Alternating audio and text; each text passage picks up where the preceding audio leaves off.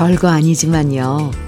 알람이 요란하게 울려댈 때 벌떡 일어나는 게 아니라 그냥 알람 끄고 포근한 이불 끌어안고 다시 눈 감고 잠드는 거. 오늘 같은 토요일에 누릴 수 있는 작은 호사죠.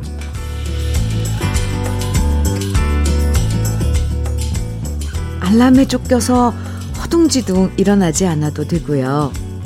따뜻한 겨울 이불 속에서 꼼지락 꼼지락 거리고요.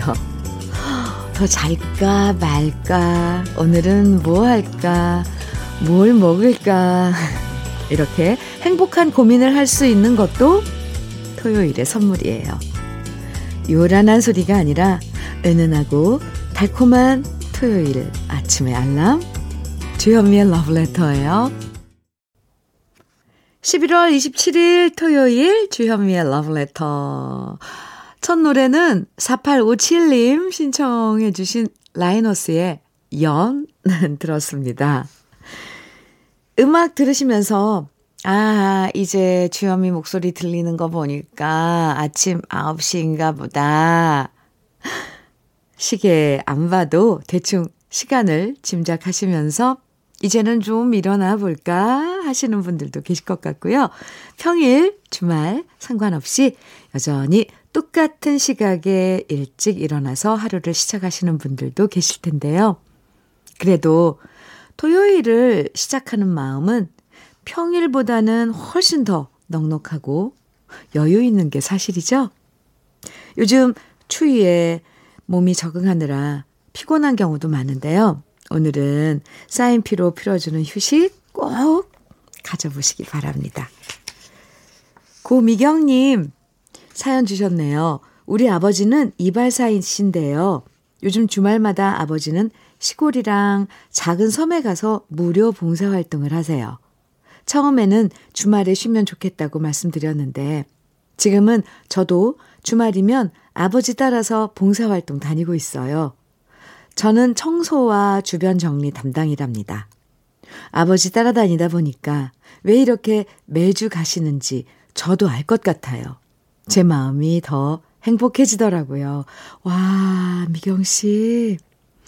오, 아버님도 많이 훌륭하신데요.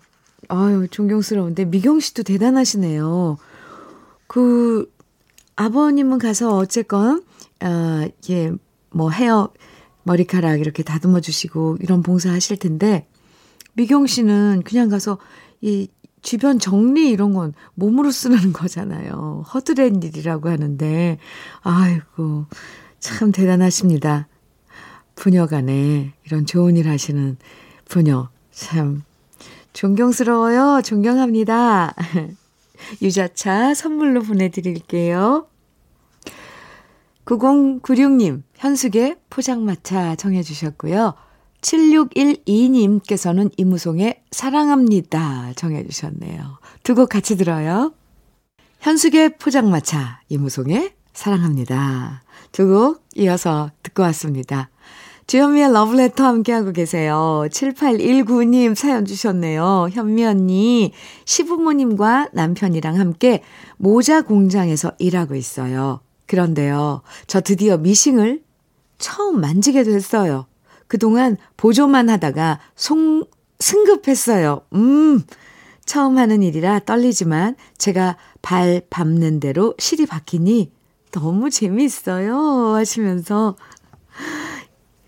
일하시는 게 보통 뭐 힘들고 고단하다 이렇게 어, 하소연하시는 분들도 많으신데 7819님께서는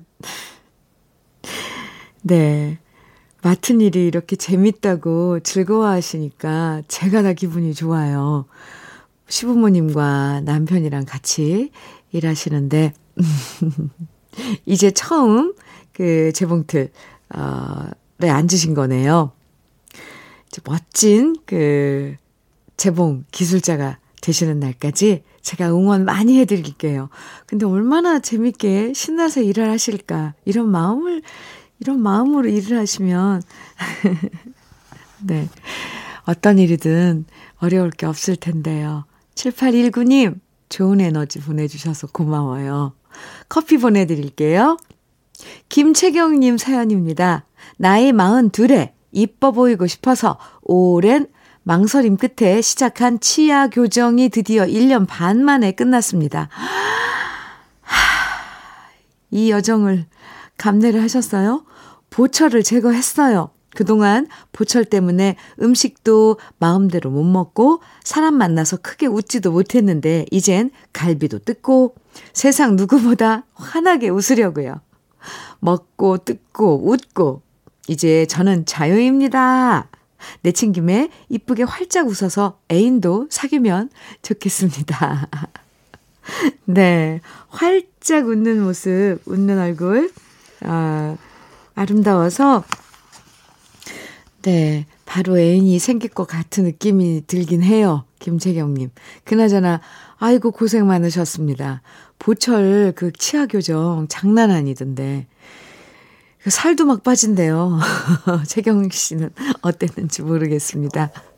네. 맛있는 거 많이 드시고, 갈비도 뜯고, 사랑도 하시고요. 많이 웃으시고요. 사연 감사합니다. 6691님, 7769님, 정윤선의 엽서 정해주셨어요. 6452님께서는 소리새 통나무집 청해주셨고요. 같이 들어요.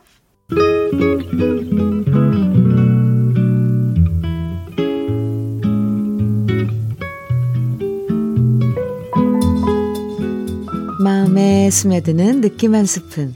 오늘은 한용운 시인의 당신이 아니더면입니다.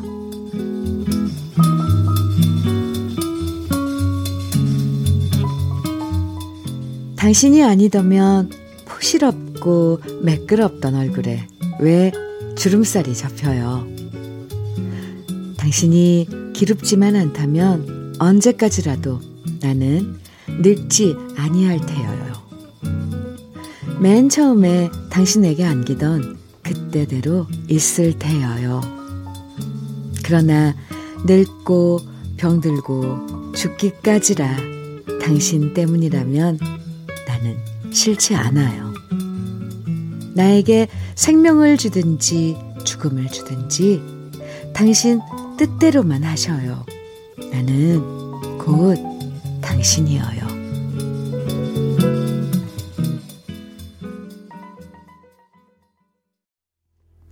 주여미의 러브레터 느낌 한 스푼에 이어서 들으신 노래는 양희은의 당신만 있어준다면 이었습니다. 아, 오늘 느낌 한 스푼은 한용운 시인의 당신이 아니더면이라는 시를 소개해 드렸는데요. 사랑에 빠져본 분들이라면 다 아시죠? 그럼요. 사랑 때문에 행복하고, 사랑 때문에 불행하고, 사랑 때문에 슬프고, 사랑 때문에 웃고 울었던 날들이 얼마나 많아요.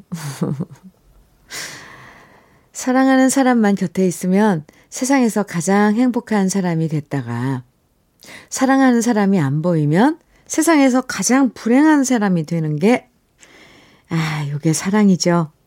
그런 사랑의 속성을 한용운 시인은 참 어쩜 이렇게 단아하면서도 절절하게 들려주는 건지 놀라울 뿐입니다. 이 시를 읽다 보면, 아, 나도 한때 저렇게 사랑에 목매던, 목매던 시절이 있었는데, 괜히 옛날 생각도 나는 것 같습니다. 근데 기회가 되신다면 이 시를 한번 어, 낭송하시기 바랍니다. 우리 러브레터 가족 여러분들. 이게요, 아, 아니할 테여요. 이런 말들 안 쓰잖아요. 그런데 읽다 보니까 엄청 여성스러워요. 섬세해지고요. 아주, 네. 노래하는 거하고는 또 다른, 야, 그런 느낌입니다. 적극 추천합니다. 한용운 시인의 당신이 아니더면 오늘 꼭 한번 낭송해 보시기 바랍니다. 5414님, 우연히의 우연히 정해 주셨어요. 4787님께서는 김용님의 사랑의 밧줄 정해 주셨고요. 두 곡 같이 들을까요?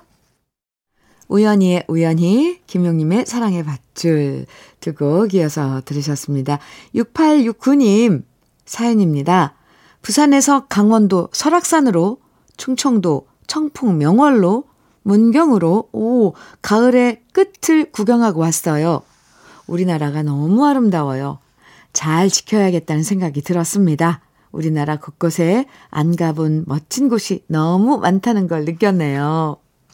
많이도 다니셨네요. 와. 부산에서 일단 그 끝에서 강원도 설악산으로 와, 거기서 또 충청도 청풍 명월로 문경으로. 네. 잘하셨습니다. 가을의 끝을 아, 한껏 느끼고 느끼셨을 6869님 부럽습니다. 네. 9024님 김수철의 내일 그리고 K7908호님께서는 백미연의 눈이 내리면 또 조진수님께서는 변진섭의 눈물이 쓰다 청해 주셨어요. 세 곡 이어드립니다. 주현미의 러브레터 1부 마칠 시간이에요. 1부 끝곡으로 논두렁 팥두렁의 다락방 들으면서 네, 1부 마치고 잠시 후 2부에서 만나요.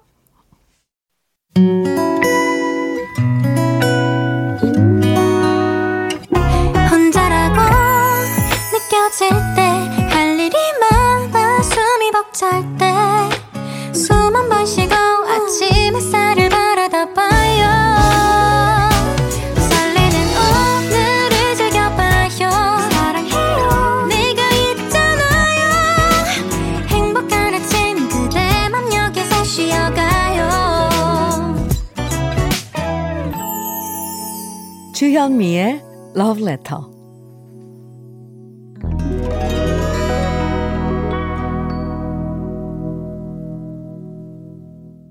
러브레터 토요일 2부에선 우리 지난 시절 그리운 추억과 노래들 만나보는 시간 꺼내들어요 함께 하는데요. 그 전에 잠깐 주현미의 러브레터에서 드리는 선물 소개해 드릴게요. 주식회사 홍진경에서 더 김치 한일 스테인리스에서 five ply 쿠고요. 3종 세트 한독 화장품에서 여성용 화장품 세트. 원용덕 의성 흑마늘 영농조합 법인에서 흑마늘 진액. 주식회사 한빛코리아에서 헤어 어게인 모발라 5종 세트, 달달한 고당도 토마토, 단마토 본사에서 단마토, 배우 김남주의 one pick 테라픽에서 두피 세럼과 탈모 샴푸, 판촉물 전문 그룹 기프코, 기프코에서 KF94 마스크, 명란계의 명품 김태환 명란젓에서 고급 명란젓, 바른 건강 맞춤법 정관장에서 알파 프로젝트 혈행 건강, 브라이트 스카이에서 cannabinoid 5% 함유된 hemp seed 오일을 드립니다. 그럼 다 같이 광고 들어요.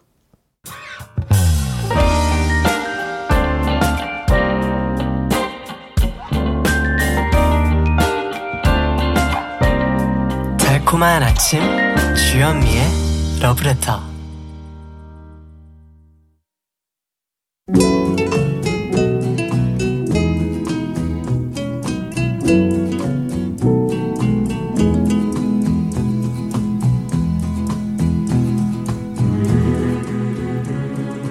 그리운 추억과 노래를 다시 꺼내서 만나봅니다. 토요일에 함께하는 꺼내들어요. 사연 소개된 분들에게 모두 모발라 5종 세트와 단마토 교환권 선물로 드리고요. 그럼 첫 번째 사연의 주인공 만나봅니다. 김선미 씨 사연입니다.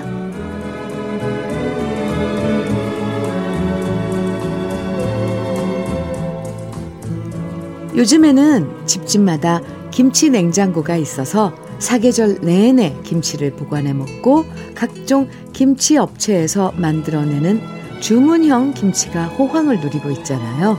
특히 김장철 돼도 그냥 홈쇼핑에서 파는 김치를 사 먹는 사람들도 제 주위엔 많은데요.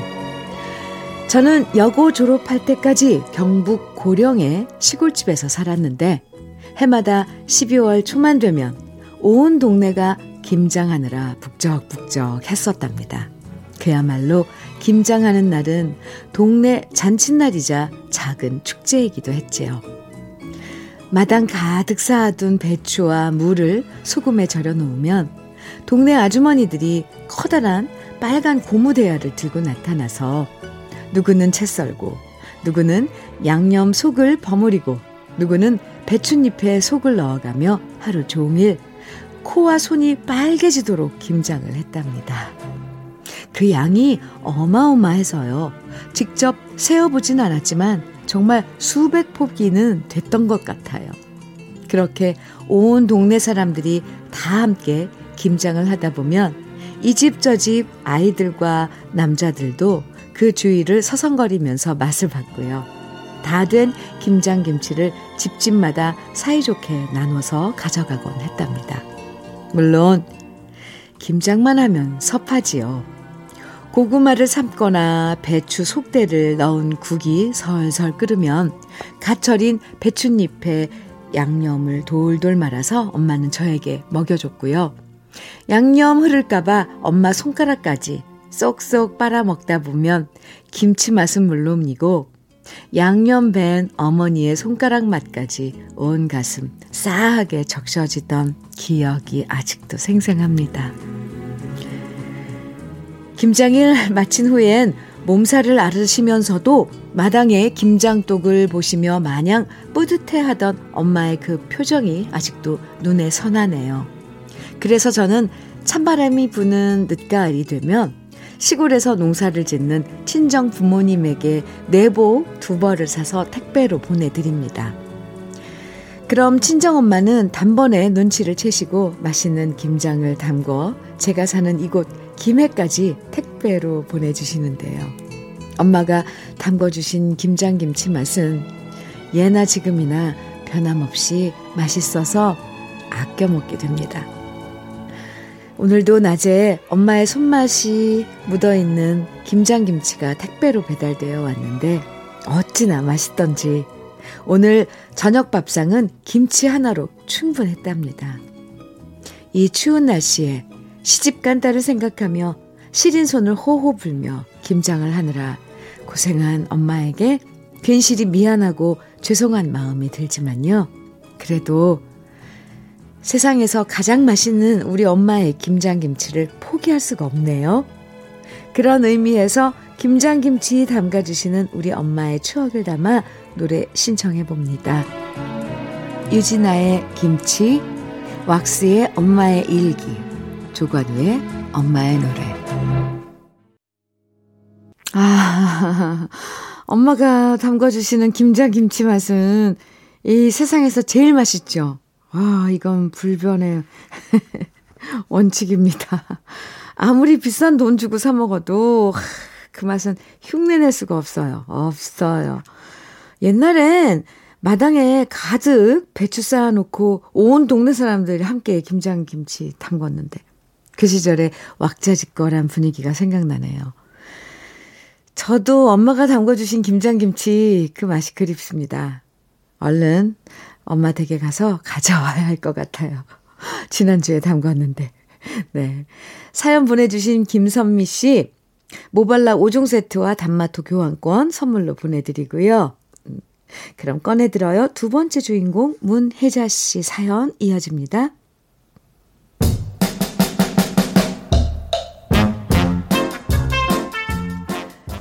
저는 예순이 넘었고 시니어 일자리를 통해서 학교에서 방역 일도 하고 아침에 등교하는 학생들 발열 체크를 하는 일을 담당하고 있는데요.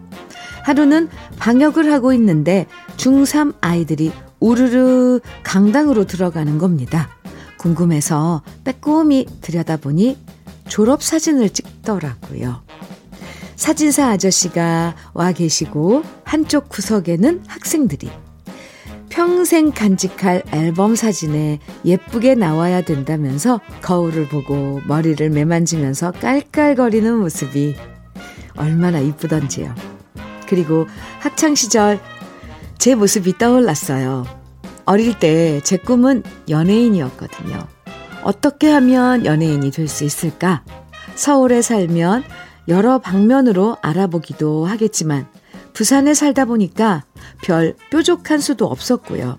그러다 학생 잡지 표지 모델을 모집한다는 광고를 보게 됐죠. 아, 바로 이거야, 이거다. 아, 저에게도 드디어 기회가 왔구나 싶었어요. 40년도 넘은 일이라 기억이 가물가물하지만 잡지 이름이 소년중앙인가 소녀생활이었던 것 같습니다. 그때 유명한 임예진, 김희애, 채시라 등등 유명한 하이틴 스타들이 표지 모델로 나왔던 잡지였는데요. 나도 꼭 할 거야, 해볼 거야, 될 거야. 굳게 다짐하고 저는 그 시절 유행했던 벙거지 모자와 나팔바지 입고서 엄마 몰래 립스틱 바르고 딱분까지 바른 다음 친구 사총사 미옥, 화선, 명수기와 함께 사진관으로 달려갔죠. 친구들이 더 흥분해서는 아저씨, 아저씨, 얘가 사진 찍어서 서울로 보낼 거니까요. 최고로 이쁘게 잘 찍어주셔야 돼요. 저 친구가 진짜 연예인 되면 아저씨 사진관 홍보도 막 해드릴 거예요. 이러면서 사진관 사장님한테 애교 떨고 엄포도 놓고 생쇼를 했고요. 저한테도 이 포즈 해봐라, 저 포즈 해봐라 난리가 났었습니다. 저도 어떻게 하면 이쁘게 나올까 생각하며 검지 손가락으로 복을, 볼을 찍어보기도 하고요. 최대한 눈도 크게 뜨고 활짝 웃어도 보고 사진을 여러 장 찍어서 서울로 보냈습니다. 꼭 표지 모델로 합격되어서 학교에도 자랑하고 더 멀리는 연예인도 될 거라는 야무진 꿈을 꾸었는데요. 문제는 아무리 기다려도 연락이 오지 않는 겁니다. 초조함과 기대감으로 밥맛도 없고 공부도 제대로 안 되던 어느 날 저는 보았습니다. 표지 모델 합격자 명단에 제 이름은 빠져 있다는 것을요. 그래도 다행인지 불행인지 사진관 사장님께서는 사진이 예쁘게 나왔다며 사진관에 저의 사진을 걸어 놓으셨고요. 저는 잡지 모델 대신 사진관 모델이 되었었네요. 그때 하이틴 스타의 꿈을 꾸었던 소녀가 이제는 어느새 나이 60이, 60이 넘어버렸네요. 세월이 참 빠른 것 같습니다. 비록 그 시절 제가 하이틴 스타는 못 됐지만요. 제가 동경했던 스타들의 노래 오랜만에 꺼내 봅니다.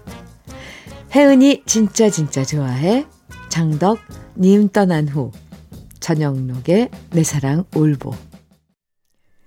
기억나요. 네. 옛날에 하이틴 잡지 많았어요. 여성 잡지도 있었고, 하이틴 잡지도 있었고. 그런 잡지 표지 모델 출신들이 나중에 스타가 되곤 했죠.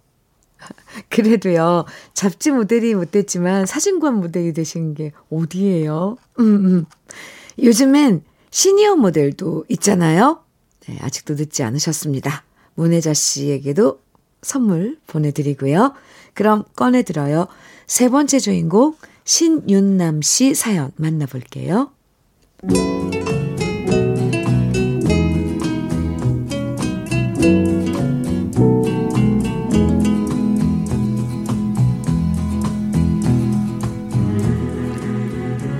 매년 이맘때쯤부터 겨울 내내 친정 아버지께서는 대문 앞, 앞에 있는 사랑방 큰 가마솥 앞 아궁이에서 소죽을 끓이셨습니다. 몇십 년이 흘렀지만 그때 모습이 눈에 보이듯 액자 속 사진이 제 앞에 있는 듯한 느낌이에요. 지금은 시골이라도 집집마다 소도 없고 소를 많이 키우는 축산 농가에서도 소죽을 안 끓이시고 마른 건초를 먹인다지만 제가 청소년이었던 1970년대만 해도 시골은 어느 집이나 농사에 소가 꼭 필요해서 소 한두 마리씩은 키웠고요. 외양간도 있었죠. 학교 다녀오면 친정아버지는 늘 아궁이 앞에서 라디오를 켜놓으시고 소죽을 끓이고 계셨고요. 어머니는 안채 아궁이에 불을 떼시면서 소태 가족들 저녁을 준비하고 계셨고요. 이른 저녁이면 동네 모든 집 굴뚝에서 연기가 모락모락 피어났었죠. 무섭고 무뚝뚝한 아버지셨지만 늘 소주 끓이시면 아궁이에 형제들 먹을 고구마를 넉넉히 구워주셨습니다. 그때는 지금처럼 알미늄 호일도 없고 그냥 고구마를 불 속에 넣어서 시커멓게 많이 탔지요. 그 고구마 먹다 보면 손과 입이 모두 검은색으로 변했지만 지금 사먹는 어떤 고구마도 그때 먹었던 그 고구마 맛이 안 나네요. 그래도 아무래도 아버지의 마음이 담긴 고구마가 아니기 때문이겠죠. 그때 겨울에는 딱히 먹을 간식이 많지 않아서 겨울에는 가족들 화롯불에 모여 석쇠에 가래떡도 구워 먹었고요.